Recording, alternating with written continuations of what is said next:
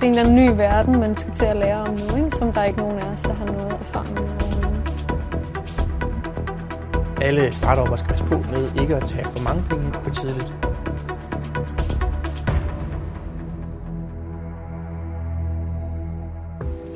Vi bliver alle sammen i højere grad opfordret til at starte vores egen virksomhed. Vi får at vide, at det aldrig har været nemmere, men for mange kan det være svært at nå videre fra den gode idé, når spørgsmålene pludselig handler om virksomhedskonstruktioner, udgifter og investorer. Vi vælger måske at gå en vej, fordi det er det, mange af de andre sådan tech-startups gør, men vi ved ikke, om det er nødvendigvis er den rigtige for os.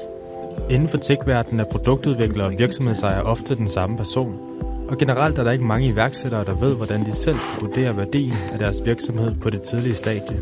Alle startupper skal passe på med ikke at tage for mange penge ind for tidligt. Det er jo sådan, at hvis, øh, hvis forretningen udvikler sig, som man regner med, så bliver forretningen mere og mere værd. Så det gælder om at forsøge at udskyde det tidspunkt, hvor man henter penge ind, fordi som tiden går, hvis forretningen udvikler sig positivt, så vil forretningen blive mere værd, og dermed kan founder få en mindre udvandring end ellers. Rikke Koplau har sagt sit job op i London for at kunne dedikere sin tid til den app, hun har skabt med sin partner Fabian. Jeg tror altid godt, jeg har lige at kunne bygge ting og lave ting, og det tror jeg, jeg vil gøre resten af livet. Jeg tror lige snart jeg bliver sat i en position, hvor jeg ikke kan det i et eller andet job, hvor jeg ikke føler, at jeg bare kan gøre de ting, jeg har lyst til, så, så er jeg nødt til at gå en anden vej, og det, det er derfor, jeg gør, jeg gør det her, fordi jeg vil lave ting og selv bestemme over dem. Appen, som de har lavet og lanceret på kun tre måneder, hedder Steps. Den er udviklet til at afhjælpe social angst gennem eksponeringsterapi. Når du for eksempel åbner App Store i dag, så er den fyldt med apps, som handler om, hvordan du, hvad du skal spise og hvordan du skal se ud. Øhm, sådan din fysiske øh, sundhed. Men der er ikke så meget, der handler om, hvordan vi, vi har det heroppe. Øhm, og det er jo det, vi gerne vil adressere med det produkt, vi laver nu. Indtil nu har Rikke og Fabian klaret sig for deres egen opsparing, men efter overvældende interesse for produktet har de brug for hjælp til at navigere i en ny verden af forretningsmodeller og investorer. Det, som vi sådan står overfor lige nu, det er, at vi skal ud og finde øh, en eller anden investor. Øh, og det er, det er lidt ligesom at lære et nyt sprog for os. Øh, der er rigtig mange ting og termer, vi ikke ved noget som helst om. Øh, vi er nødt til, vi, vi googler os frem og prøver at finde ud af det, men det er sådan en eller anden, det er en eller anden ny verden, man skal til at lære om nu, ikke? som der er ikke nogen af os, der har noget erfaring med overhovedet. Jakob Fur Hansen er partner hos Vækstfonden. Han er speciale i tech-virksomheder ligesom Rikkes, og han kan hjælpe med at danne et overblik over, hvordan Rikke og Fabian bedst kan bygge videre på deres forløbige succes. Ja. Fordi vi har ligesom bevist, der er et behov. Mm. Øh, fik en masse downloads og en masse aktive brugere, folk der skriver til Hvad er det? Vi har fået 50.000 downloads på fire uger. 50 down på fire uger. Ja. Og øh, hvor mange er aktive?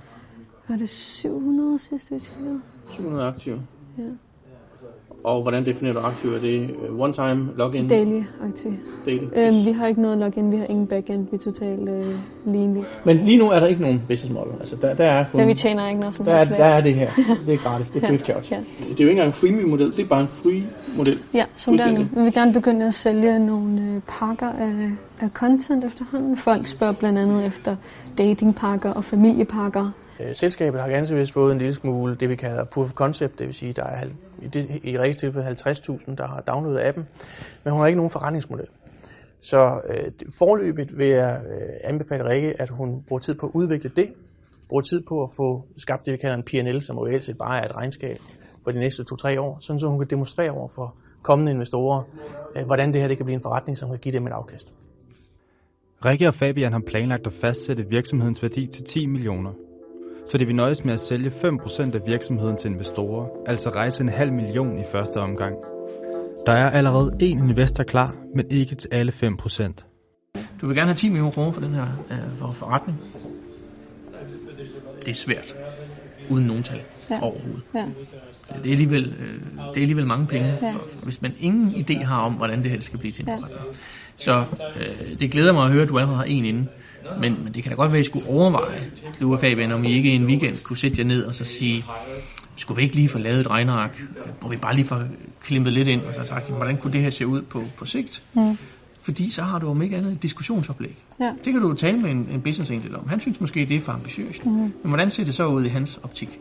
Lige nu er der ikke noget, øh, Der er ikke noget at angribe Mm, øh, som nej, sådan. Der er nej. ikke, noget- der er ikke andet at sige, appen er her. Ja. Den ser spændende ud. Ja. Øh, Du er her. Du, øh, tydeligvis brænder du for den her idé. Det, det kan de fleste jo godt lide. Mm. Det kan jeg jo også godt lide. Jeg har bare brug for nogle Ja, lidt, lidt ja, mere ja, ja, du en- ja, en, slags. Ja. Det er klart, at øh, hele hendes koncept har sådan en, en feel-good aura omkring sig. Og det er der jo flere investorer, der måske kunne være interesseret i. Øh, kan man finde nogle business angels, som har øh, den samme veneration for det her projekt, på det her tidlige stadie, hvor der ikke er nogen business model, hvor det ikke er tydeligt, hvordan øh, det kan give et afkast, øh, så skal, skal man ud og finde øh, investorer, som ligger væk på noget andet. En investor, som gør det her som en, et corner øh, betyder det egentlig ikke så meget, hvad valuation er. Det betyder ikke så meget, om sådan en investor får 5 eller 10 procent, fordi hele bevæggrunden for at investere øh, er jo, at man sådan set øh, sympatiserer med projektet og har lyst til at være en del af projektet. Pengene fra investorerne skal udelukkende bruges på at lønne Rikke og Fabian, mens de arbejder videre på appen. De har ikke planer om at udvide virksomheden med flere ansatte, før forretningen er vokset, og de har fundet et solidt ståsted på markedet.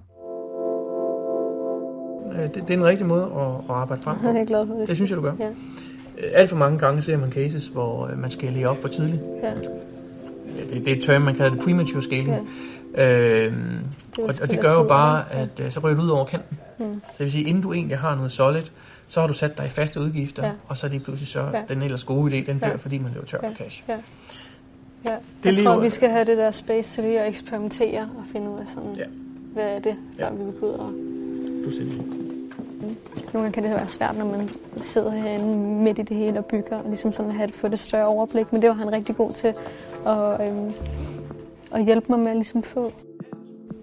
Noget, som han også sagde, det er det der med, at det er rigtig farligt for unge virksomheder at tage folk øhm, og ansætte for tidligt og øhm, simpelthen få mange, få for mange penge for tidligt. Øhm, så det er helt klart også noget, vi har, øhm, vi har talt om, både Fabian og jeg, men det var rigtig rart at sådan få, få sat sådan perspektiv på det, at vi skal holde det så lean som muligt, og vi har ressourcerne egentlig i vores team, så dem skal vi bare køre på, så længe vi kan.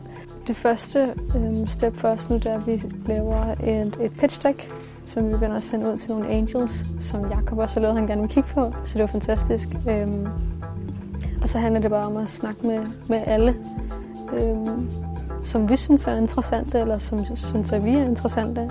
Øhm, og finde ud af, hvordan en eller anden første investeringsrunde kan se ud.